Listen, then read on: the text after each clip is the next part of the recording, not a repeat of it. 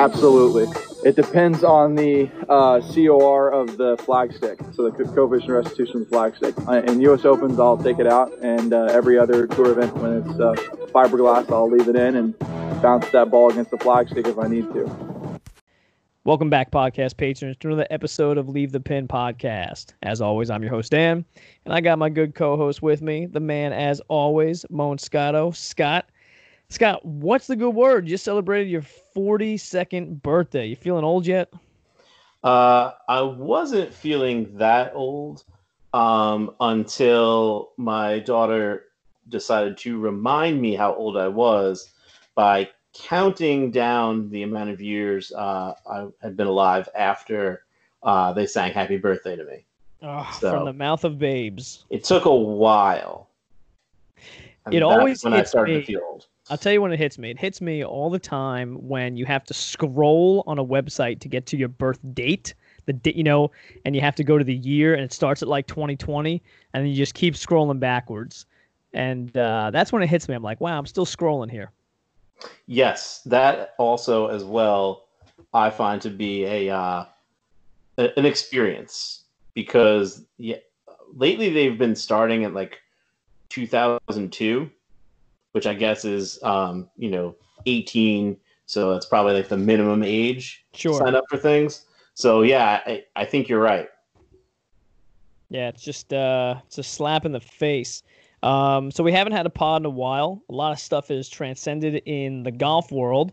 Uh, you've been busy. You're still working before your summer starts. Um, I was doing a little bit of traveling and not gonna lie, playing a lot of golf. But Scott, we've got golf back like literally back. Tournaments that matter. Uh, the PGA Tour will tell you FedEx Cup points, as we hear over and over and over again. Um, I gotta, I gotta say right off the bat, my man, how was your viewing experience watching the Charles Schwab? Uh, my viewing experience, I would say the first like hour on Thursday was a little just odd because they kept talking about it. Um, but once they kind of settled into the golf, it was honestly no different than any other tournament I've ever watched. It was just guys playing golf and commentary, and it was fine. Uh, you know, go ahead. I, I was just going to say that everybody made such a big deal out of the fact that oh there's there's no fans and you know it just doesn't feel the same man okay look everyone that listens to this podcast is a die-hard golfer and they're die-hard golf fans and i know that they're the same people like you and i that are watching early thursday morning coverage on pga tour live on the golf channel the golf looked no different than anything else we've seen for an early Thursday morning round, for an early Friday morning round, for, for the non leaders on a Sunday.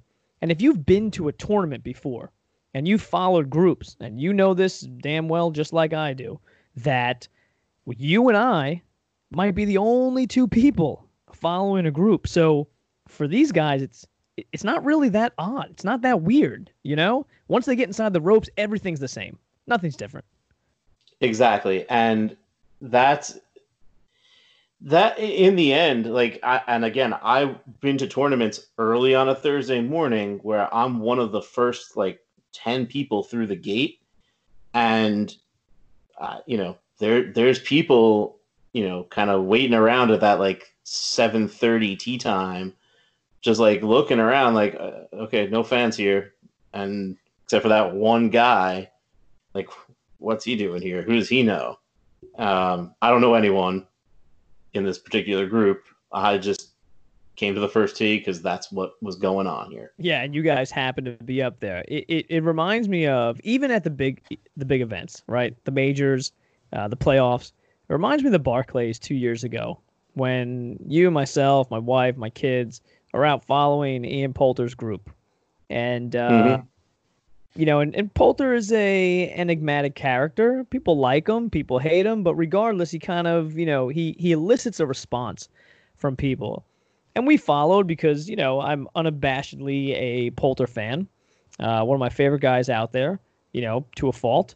and we're watching them and we're following them for the third hole, the fourth hole, and then the fifth hole kind of veers away from you know the masses. It veers away from the tent cities that the PGA Tour puts up week in and week out. And slowly but surely, it turns out to be kind of the five of us, one or two other people, and then the three guys that are in that group.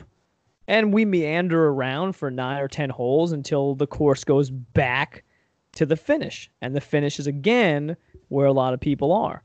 And if you're not following Tiger, if you're not following, you know, a JT, a Ricky, a Phil, a Brooks, there's no one following these guys for half the round. So that whole facade of, you know, I know the fans aren't here, everybody, but uh, you know, we're trying the best we can. No, like these guys are so used to not playing in front of people. It's only when you get back to the center of the courses that you start to see the fans again. And and I thought the television coverage did a great job. I mean, it was it was great for what it is. It was great for a normal time. Uh, one of my favorite things, Scott, did you see the people on the course erecting their own grandstands? The people that lived on the course.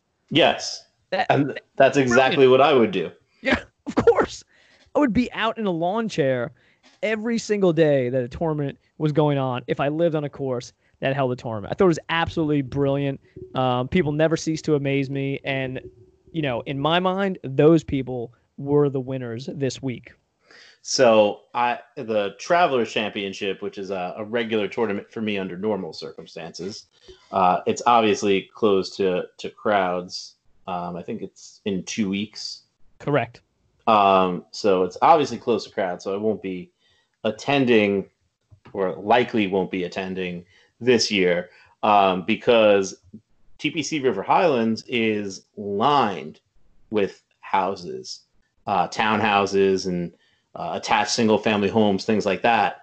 And I actually did look and um, have not given up on looking at possibly renting one of those places for a few days uh, just so I could chill on like the back deck and watch some golf.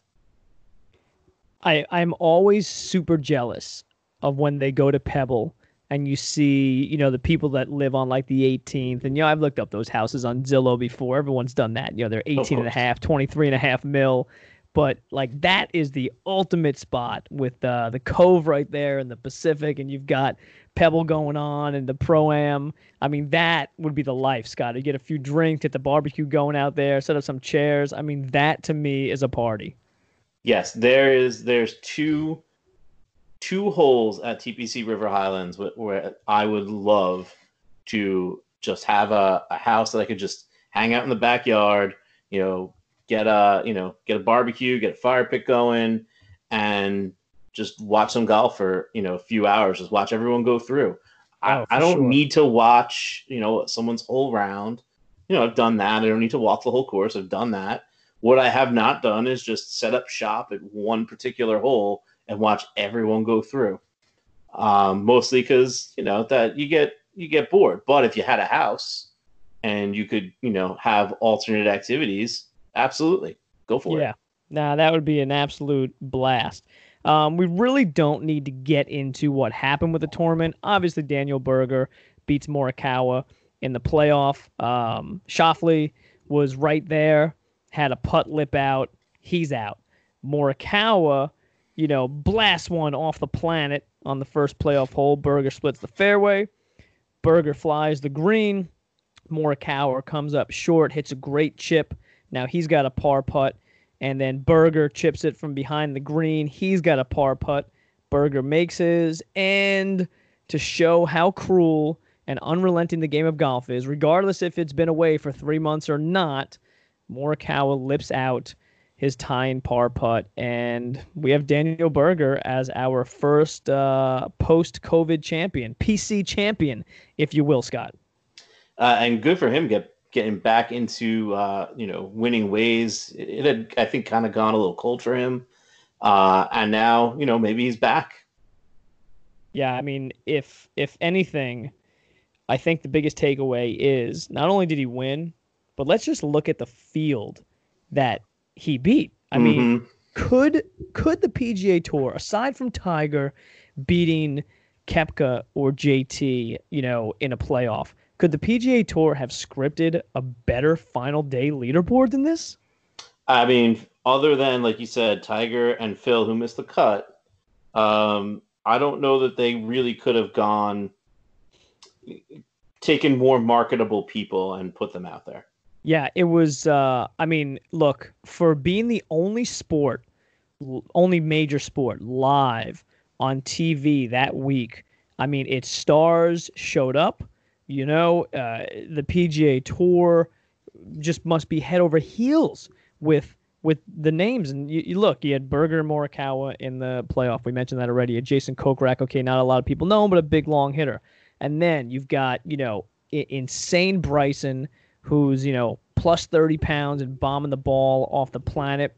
You've got Justin Rose back after dumping Honma.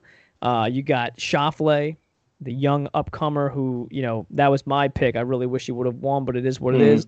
Then you've got Bubba. You've got the uh, demon seed himself, Patrick Reed, Gary Woodland, who's, you know, it, it, Bryson looks like he took the 30 pounds Woodland lost, you know, and, and packed it on him. You got the traveling vagabond, Sungjae Im, who's got no home. Uh, Spieth with, with the, if Spieth is really the story the first three days, you know, and if yep. you want to go back even further, you got Harold Varner as the story the first two days. So I mean, dude, this tournament was was insane in terms of star power. Oh, absolutely. And you had and JT was, you know, he was up there up until, you know, he imploded on Sunday. Uh, Rory McIlroy was in contention. So that's you know that's a big needle mover right there. Yeah, and I don't want to hear the people complaining that oh McIlroy could have won, but uh, he bogeyed like the first five out of eight holes on Sunday and he blew up again. Dude's number one in the world. Shut up.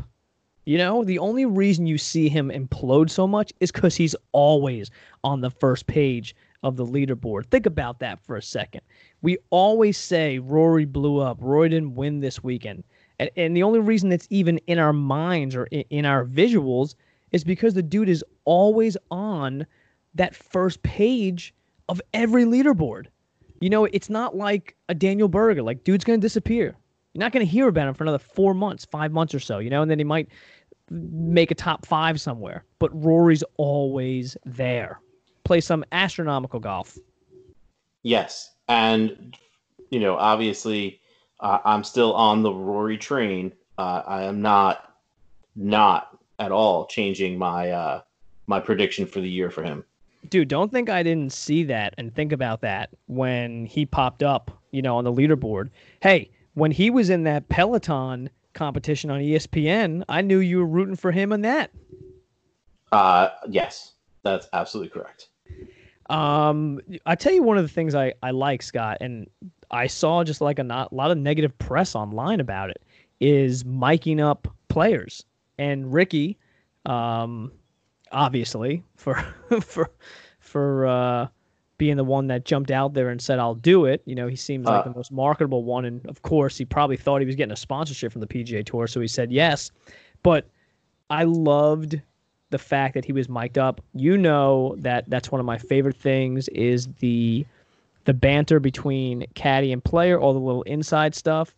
Um, but it blew my mind on how many tour pros were so negative in their in their saying no, I'm not going to do it. Instead of just saying no or not responding, you know, they they they came out and have to have all these words about it. I just don't get it. So I, I have it on uh, fairly decent uh, sources that other people did offer to do it um, but they only wanted, you know, the, the, PGA Tour really only wanted one person, um, right. and the fact that Ricky was willing to do it, uh, again, short of Phil and Tiger, uh, you know, name someone more marketable. No, there's not. There's exactly. Not. So you know, he's obviously the logical first choice. But I, uh, again, I think that there's just a lot of people who uh, they don't want to have to be. They don't want to have to think about what they're saying. They and, they just they I just want to play the golf. I get and that. they don't want something else going through their mind, like, oh no, am I going to say something on mic and end up getting hit with a fine. But see, here's here's what I think needs to happen for that. Okay, because you've got to protect your players, right? And in today's cancel culture, where someone says one thing, you know, that that someone else disagrees with, and they rally people around the fact that now all of a sudden this person is a bad person. The network, the tour, someone needs to protect what they are saying. We don't need a live open stream. You know? You you can there are ways with television to make it look like, you know, we're going to Ricky live, but realistically he hit the, you know, he hit the shot 5 minutes ago and we edited out what we could keep and what we couldn't keep. And there needs to be some confidentiality and the players need to feel safe. I mean, that's the biggest thing, right? Like if you told me, "Hey man, I'm going to mic you up for your next round and we're going to broadcast it to the world." Well, I need some some peace of mind from you that you're not trying to throw me under the bus. You know, that Yep. that you're not trying to get me like, "Aha, gotcha. You said that or you told that joke. Gotcha." We need to make sure that the players feel safe and the tour needs to do a good job of that. And if that does occur, I am all for miking the guys up, just like the NFL does. You know, the NFL mics guys up, the Major League Baseball mics guys up, and guess what? It's shown after the fact. You know, the the the NFL for all of its wrongs, and there are millions of wrongs. One of the things they get right as, as far as TV goes is the fact that anytime they come back from a commercial, you'll get those snippets of being mic'd up, you know, because they've edited stuff out. Because Exactly. trust me, talk to any offensive or defensive lineman, and they will tell you that some of the things that are said in between plays or at the line of scrimmage, um, put it this way: there there are marches out there now. Uh, they triple in size if you could hear some of the things that were being said during an NFL game. Yeah, so I, I think what'll probably end up happening, um, and this is obviously just you know me me speculating, is they'll you know they'll add in a few more at the next tournament. So I think next is uh, RBC Heritage. Yes. Yeah, so I think well you know we'll get maybe three to five guys who are mic'd up at this one um, because now they've seen it in action and they know okay you know they didn't they didn't put anything out there that was too crazy. You know let's see I, i'm willing to try it out. Um, and so they'll they'll get a few more. And then you know and then who knows? Maybe it becomes one of those things where you know now everyone's mic'd up and they're just using it to to put highlight reels together. Right. uh, or if they were again if they were really smart um, you offer it only on pga tour live I mean that is the ideal, and we know with the way that the PGA Tour does things, that probably won't happen. No. No. You know, but they could set it up where essentially, you know, again, if they were doing it, you know, you set it up essentially where now there's 144 channels and you just pick your player and you follow them through the whole round. Right. Yeah, I mean that's ideally and essentially what the Masters and what the Players Championship, you know, is Mhm. going to do, where you see every single shot, or at least you have the ability to see every single shot.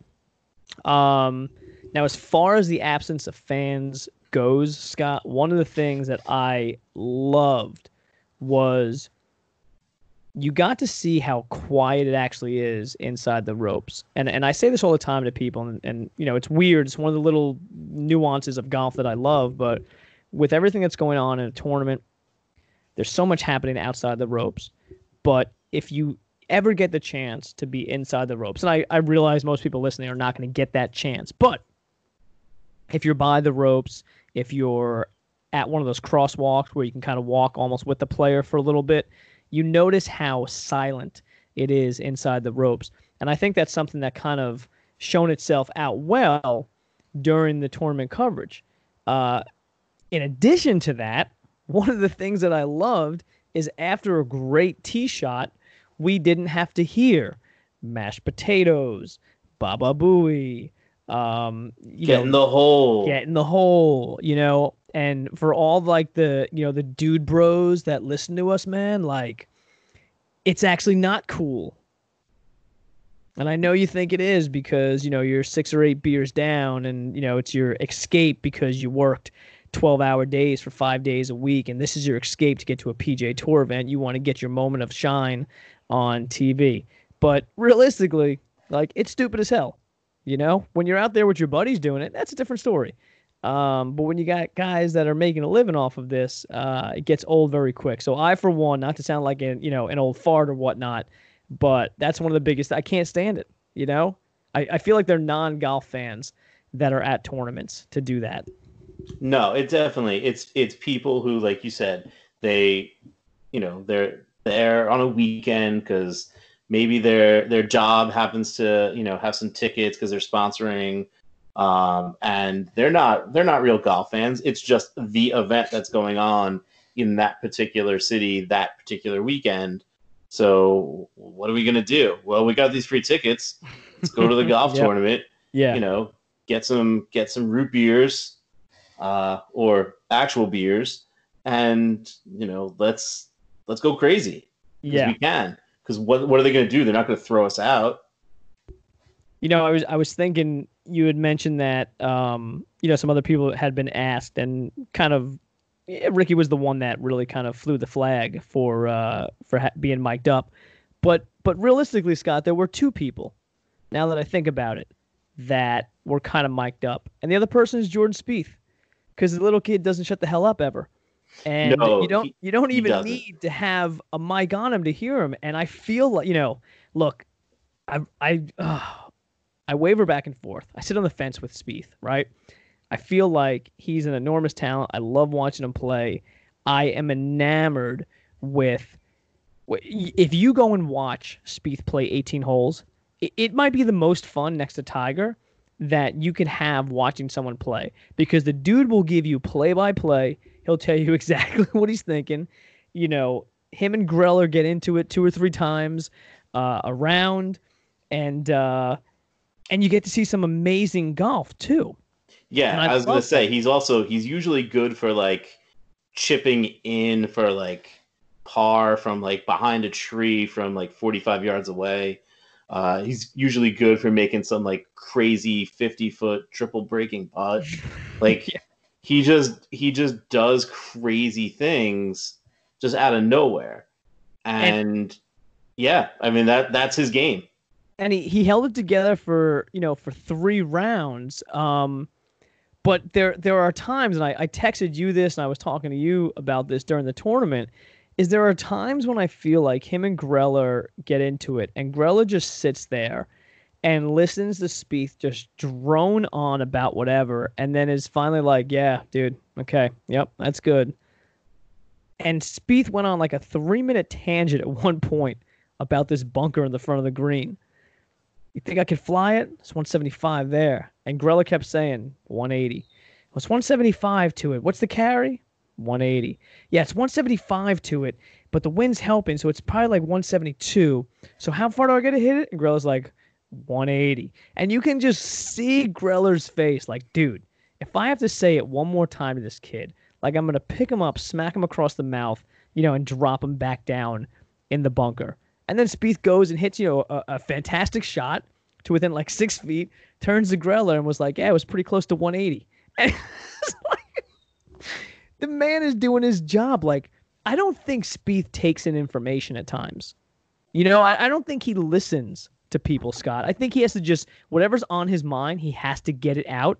And Greller is like the hilarious. He's like Silent Bob, mm-hmm. right? Spieth is like Jay, and Greller is like Silent Bob. He just sits there, puts a little facial expression on here or there, maybe raises his eyes, and Spieth just drones on about something, and then finally hits the shot. I was like, "Hey, man, yeah, you, yeah, you were right." Good call on that 180. Uh, yeah, and and that's the thing with Spieth is that I just think he he gets himself inside his own head, and sometimes that affects the golf. Yes. When it, when it doesn't, he's as good as anybody. Yeah, I mean you can't argue that point. Um, it you know what? There was so much talk too in the beginning of tournament week. You know, who is this layoff really going to favor? You know, is it going to favor guys that were playing well because they're going to keep up the momentum? They're going to keep the the positivity and know that, hey, man, I left the tour playing great. I'm still the best. I'm going to come back playing great. Or is it going to help the people the most that were not playing well? And it's almost like a reset button, you know. And you heard that a ton. And the fact that Jordan really was on this low, I mean, he was at probably the lowest of the low before the tour went on hiatus. And to know that and who knows what he did over break. Maybe he did nothing. You know, maybe that's what it was. Maybe he did a ton of stuff other than golf to keep his mind off of it. And now he's just getting back to kind of playing the golf and having fun with it. If someone asked me back in March, hey, listen, the PGA Tour is going to, you know, take a layoff for the next couple months, who's that going to help the most? Jordan Spieth would have been my first round draft pick. You really can't argue with that. You know, he had I I've I think you make a great point, right? The guy gets in his own head and I think the self-talk while positive at times and can help a lot of times really does become negative and becomes almost a weight that he carries around. And so having 3 months, just think about that Scott, 3 months we didn't have actual golf. Having that time away and away from the speculation and not hearing day in and day out that you know oh Jordan Spieth isn't the Jordan Spieth of old and having all these commentators say stuff it had to be pretty refreshing for a dude like that yeah and uh, sometimes I also think he's a victim of his own success uh, I'm just curious if you took the 2015 season away from Jordan Spieth hmm literally just the 2015 season. Yeah. So I, am still giving him the John Deere in 2013. So he had one, two, three, four. Is he still referred to as Jordan Spieth? Do you know what I mean? Do do yeah. do people outside the sport know his name if you take that season away? So if you t- if you take that season away, he still has one, two, three. He still has six wins and a major he's he's a Freddie Couples at that point. Yeah, uh, yeah, Freddie Couples I think has a lot more wins than that, but well, yeah, but I'm saying at that age.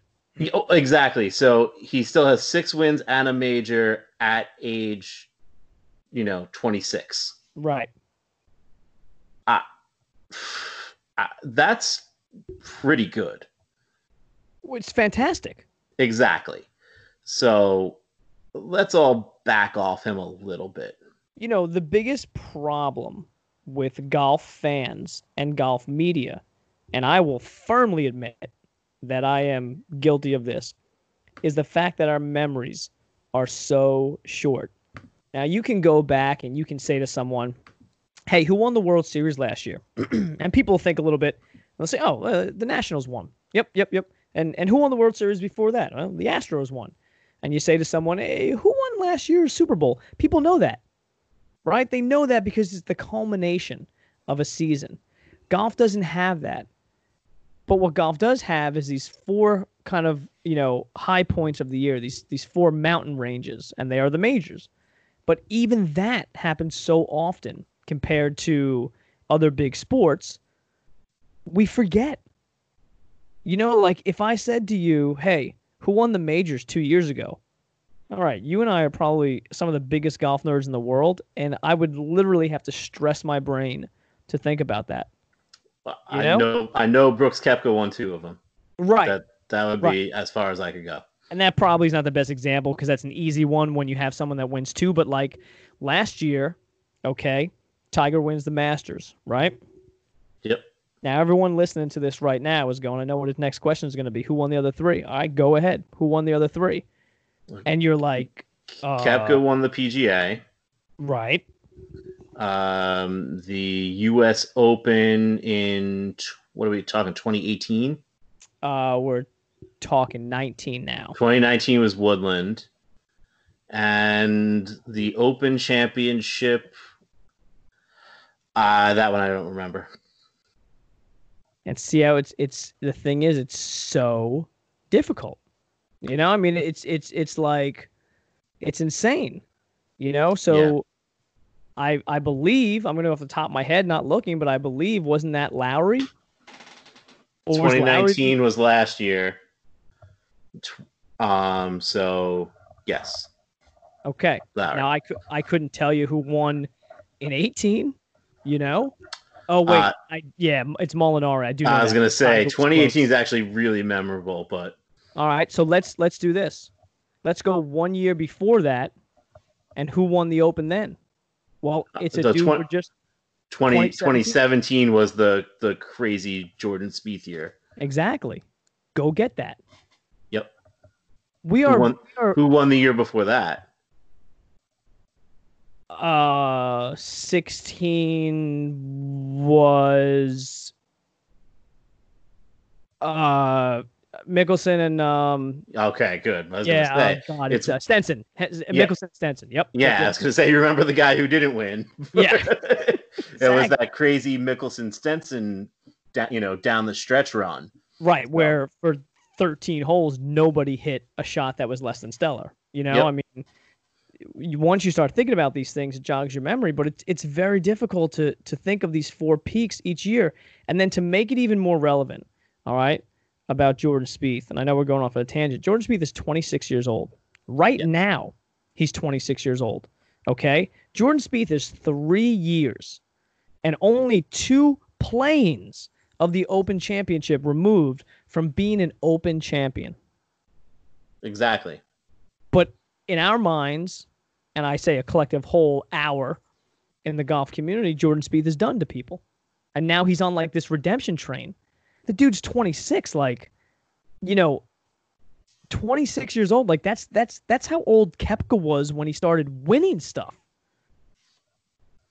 Yep. And Spieth has majors in his back pocket already. So he went off the rails a bit. You know, who who knows? And the, you know what the thing is too, Scott? with professional athletes, you never know what's going on with them outside the field of play. Nope.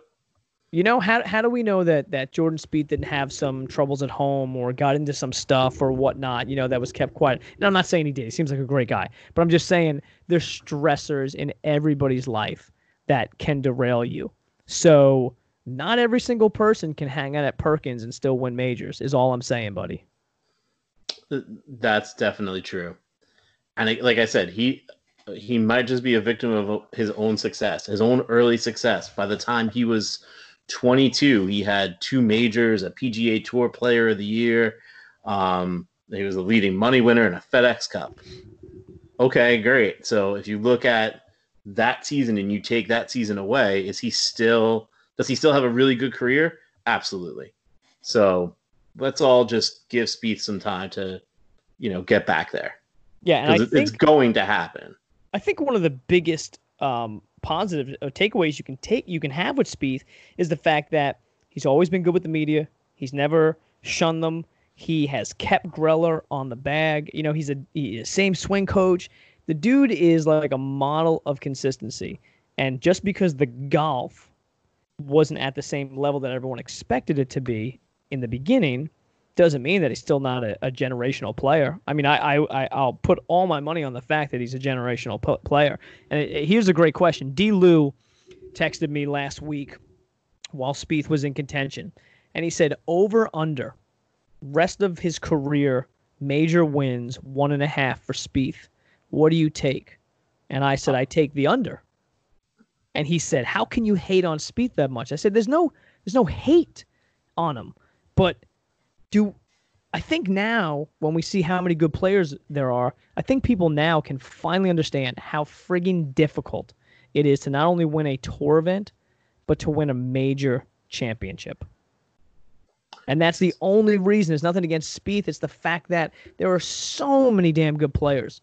Like there are so many great players, Scott, that will never even finish T three in a major because the level of golf is so good nowadays. Exactly. So here's a question, uh, and more majors before the age of 24: Jordan Spieth or Tiger Woods? Oh, who had more? Yeah. I'm going to say they were tied. Spieth had one more. Spieth had one more than than the almighty Tiger Woods. Tiger had two. He had the 97 Masters and the 99 PGA. And Spieth had all three of his. Unreal. And So- we say Spieth is done. So let's and Tiger, you know, Tiger's got 15, but those 15 other than the two that I just mentioned, uh, I guess you can even throw the PGA into it and the the 2019 Masters were all won in like a 9-year period. Yeah, I mean that Which- that ten which- year run is Yeah, which Jordan has not even hit. So to expect him to be the next Tiger is completely unfair to him okay. because there is not going to be a next Tiger. No, I mean the the bottom line is the, the next Tiger probably hasn't even been born yet, and I just, you know, greatness is is not only due to right place, right time, genetics, skill, determination, hard work, et cetera, et cetera, et cetera, but I think more so than than any of that, it's it's who are your contemporaries, right? And who did you have to beat along the way. And I'm not sure with the crop of players that are that are so good nowadays, if if a person can come up and, and be even just as good as Tiger, or maybe even better, and still achieve the same winning percentage. I just don't think it's feasible. I can't imagine it would be. I mean, just the the clip at which he won is, is just it, it's staggering. I'll put my entire life on the fact that that will never be equal again. Uh, no, I mean, I, I can't imagine it would be from from uh, from '99 through 2008. He won at least one major every year except for 03 and 04. I mean, imagine having a year where you you win five or six times, but you think it's it's a lost year because you didn't win a major. Like that's how good you are. Your level of expectations is so high that you consider that a failure. Exactly. So, Unreal. and that's where and that's where you're at with Spieth. Right. Basically. Right. I think people jumped the gun too early on him. You know, they got on board and they thought that, hey, here's the next great hope, and we're going to ride this train till it dies. And all of a sudden, the train got derailed a little bit and they jumped off, like most fair weather fans of sports. Yep. All right. Speaking of majors, PGA Championship, first one happening, TPC Harding Park in San Fran.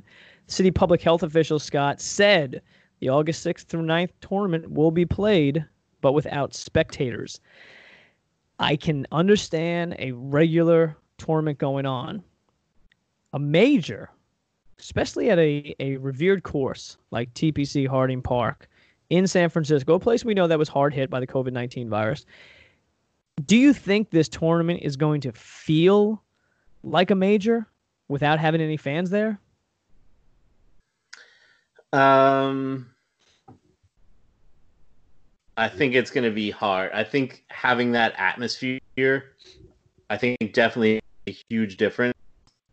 Um, especially the PGA, because there are some like U.S. Open courses that don't lend themselves well to having like this huge crowds on every hole, Right. uh, or it doesn't feel like at least there's a big crowd on every hole But the PGA, I feel yeah. like, is not that way. I feel like it's very much, you know, made in, you know, made for spectators. And Harding Park, I feel like, is definitely. So, Yeah. I, I don't think it will. I think it's going to lose a little bit on the atmosphere. the, the thing that stands out to me when you mention like the U.S. Open venues, okay, you know we can rattle them off the top of our heads, and you know we know the Beth Pages, we know the Wing Foots, you know we know the Pebbles and all those, and those those look special, you know, like no knock on the Charles Schwab, no knock on um, Harbour Town, no knock on any of these other small courses, but visually they don't present themselves as like these grand cornerstones of the game. But when you see a US Open course and you see the rough, you know, you see the banners flying for the USGA, you, you know it's the US Open. Obviously the Masters, you know, is what it is. Everyone knows that. But searching for an identity, which the PGA Championship always is, I feel like this is just another another way to knock them down a rung on the branch of golf hierarchy because let's be honest, you know, it used to be Glory's last shot. Well, I mean, hell, now this year it's, Mhm. it, you know, what are we going to call it? The first one without fans? I don't know. It, it, to me, it, I feel like to the average viewer, it's going to just look like another golf tournament on TV. So here's the here's the question: Did the PGA of America almost back itself into a corner by needing golf courses to be open? Um, you know, so they could continue their business, and and they were obviously advocates for golf courses being open and you know getting people out and and playing. Did they almost back themselves into a corner with this, where you know, you know, golf is a safe activity. Let people go out and play, and then, oh, by the way, we're also canceling our professional tournament that we sponsor. yeah. So I Yeah. almost wonder if it was one of those like, well, we're like kind of the dog who caught the car. We got people to open reopen golf courses. I guess we got to run that tournament now. the he, here's the thing, and I know every place is different. You can't make blanket blanket statements. Um, you know, I, I've I don't want to say I've traveled extensively during this time, during this COVID nineteen time, but I've probably done a lot more traveling than most people, and I've been able to see the different areas of the country and how they're reacting, and it's very readily apparent to me that you can't make blanket statements even across states, okay? Because counties and even even subsections, small towns and things of the sort operate differently from their neighbors. And the same thing in golf. But what's crazy to me is the Memorial Tournament, Jack's Tournament, right, in Dublin, Ohio. Fifth one on the schedule, July 16th, I believe it starts. Um, that's going to be the first tournament with fans. Yeah, they're going to do it at 20%. They're going to only have like 8,000 fans there or whatnot. And most of those people will probably be in the bleachers. But you, as a PGA Tour, and I know they don't have any role of this. So I'm just I'm I'm really kind of talking at the corner of my mouth right now, but you're allowing like the memorial to showcase fans, right? But then one of your four biggest tournaments of the year is not going to have any fans and it's a major. It's just going to look odd. That's the only point I'm getting at. Uh, you're not wrong. It's definitely going to look and it'll probably feel odd.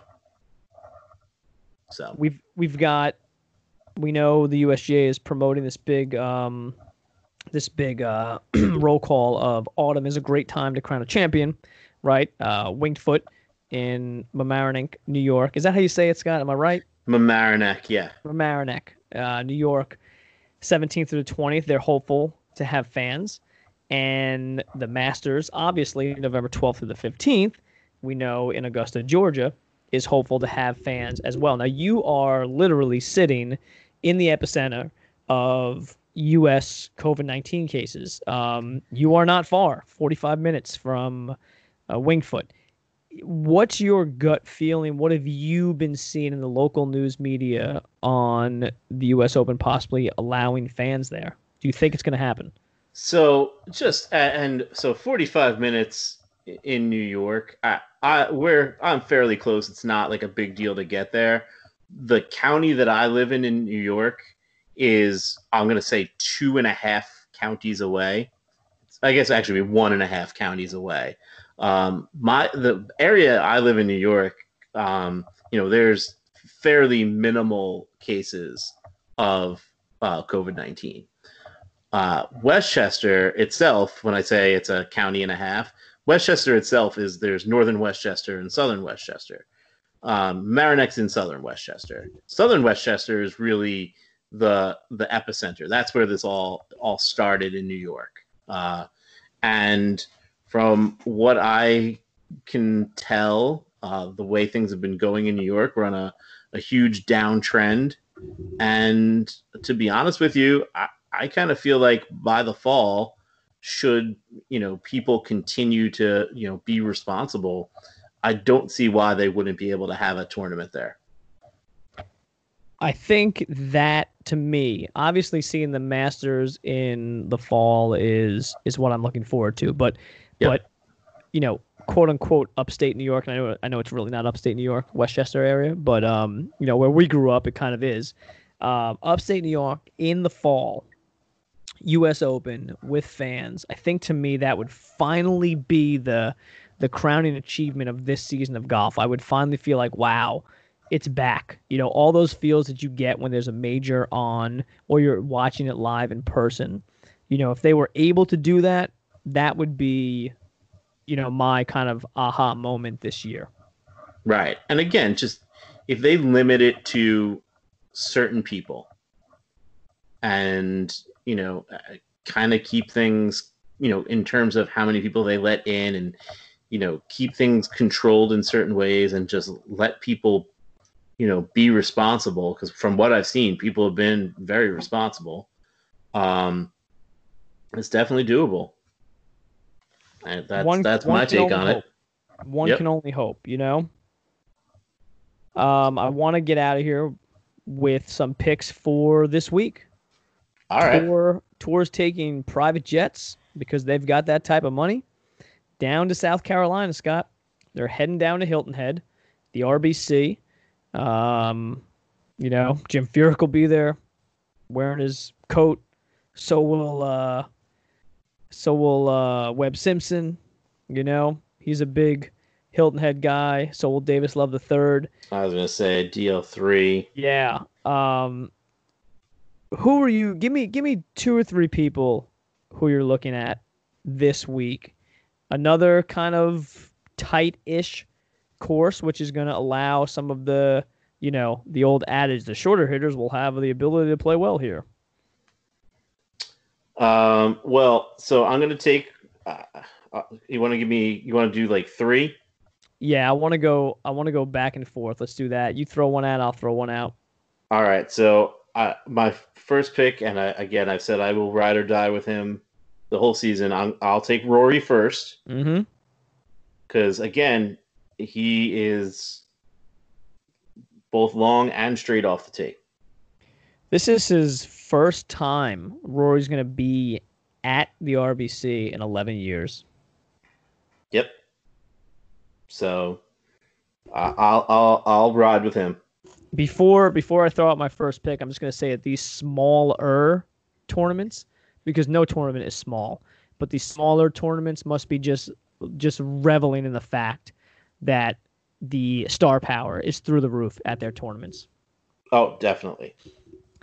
Um, my first pick, I'm going with my man Poulter. Okay. The last three years after the third round, he's been fifth, first, and tied second. That's a pretty good resume. Yeah, not when you look at his final rounds, because in those three years, he went T11, T7, and T10 to finish. So all I need to do is get Poltz to play the first three rounds like he normally did, and then just not self implode. Fair. Who you got next? Um, hmm. I'm gonna take. I'll take Xander here. Mm, I like that a lot. I, I, could see it happening. Xander looking Schauffele. looking for a little rebound, a little redemption. Okay. I'm going to take a homegrown guy. I know he's not really from that area, but from the state. And I'm going to go with double K, Kevin Kisner, South Carolina guy. Um, you know, not super long off the tee. Feel like he can work it around. He's got some of that South Carolina pride. Uh, you know, Palmetto State man. That's my second pick. I was hoping to sneak him in as my third. Um, hold on, now I gotta, now I gotta rethink a little bit. Um, is he playing? Yeah, he is. Okay, cool. Uh, I'll I'll take. Uh, uh, you know what? No, I won't. I'm gonna take someone else. I'll take Viktor Hovland. Mm. You know, Hovland finished like T19 last week. Yeah, Like, he had four great rounds. no, he's a great player. Of course. Of course. Why not? Yeah, well, I'm going with the the patron saint himself, uh, Big Boy Bryson. Simple as that.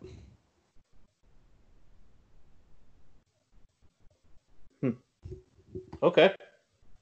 My whole mindset, or at least what I want to see Bryson do, is this: Caddy says to Bryson, 240 carry off the tee. Um, you know, let's go five iron. Bryson looks at him, picks the driver up, says, nope, going over the trees. I want to see that on 72 holes. The that would If- be uh, that would be interesting. If he's going to be so committed to going like, you know, crazy in terms of the way he details workout plans and things like that, then I want insane. I want I want murder ball. That's what I want, murder ball. So the uh, the PGA Tour, which uh, you know the website does those power rankings every week, Right. and they have Bryson number one. So Well, guess what, PGA Tour, you finally got something right. exactly. Good. I love it. Yeah, I'm going murder ball to win, Scott, because that's All my right. new mindset on the course as well. I don't care about yardages or what clubs I should hit. I'm just trying to murder the ball each time because if I can be if I'm going to hit the ball sideways, I'd rather hit the ball a long way sideways than a short way sideways. That's fair. Yeah. So I'm trying to max out every iron. I'm trying to max out every club, and uh, just trying to get the ball to, uh, you know, to obey my commands. Yep, just hit it, find it, and hit it again. Right. And if I threaten it enough by smacking it hard, you know, maybe finally it'll listen. Anything's possible. All right. We got anything else for the good people? Uh, I think we are all set. All right. Hey, thanks for uh thanks for sticking around people during this long um COVID hiatus. We were almost like the PJ Tour, Scott. We had to take a little hiatus, you know what I mean? We had stuff to do. You know what? There was you had some interviews, and you went down to Pinehurst, and uh, you know, I I contributed where I could, but I was I was pretty busy. And now that golf is back, uh, I feel inspired to uh to be back and talk about that golf. So I do I do. I do. it. I do feel inspired. I got to tell you what, Scott, I, you know, I know we don't do this on video, but I'm looking pretty damn good wearing my uh, Gas House golf shirt and my Eagles and Arrows hat right now. I feel like I could go out on the PGA Tour and play. Um, uh, you know what? That stuff is actually really nice. Uh, so I'm sure that if you were out on the PGA Tour and there were fans, people would be looking at you and going, "Hey, that's a nice shirt that guy's got on." They Can would get- say that. Can I get that in the merch tent? nah. The- The answer would be no. The an- you know what? I, I I will gladly take it off my back and play the rest of the round with no shirt on. Here it's yours. Hmm. Right? All gas, no brakes, Scotto. That's what we do. Exactly. All right, people. So either get busy golfing or get busy dying. All right. Be good, everyone. Hey, what's good, podcast patrons? Dan from Leave the Pin here. Listen, if you want to look good on the course, if you want to hit the ball a mile and look damn good doing it, Gas House Golf is the company you need to get on board with ASAP. Gas House Golf, newest apparel company out there, making you look fantastic. Look, the shirts are fire, the hats are fire, everything they do, everything they touch looks great on the course. You want to stand out, you want people to notice you, want people to notice your game, get to gashousegolf.com. And right now, not only are they offering free shipping, they're also giving you an amazing 15% off code. Use our code, leave the pin, get 15% off all your purchases at gashousegolf.com. All gas, no break, Gas House Golf.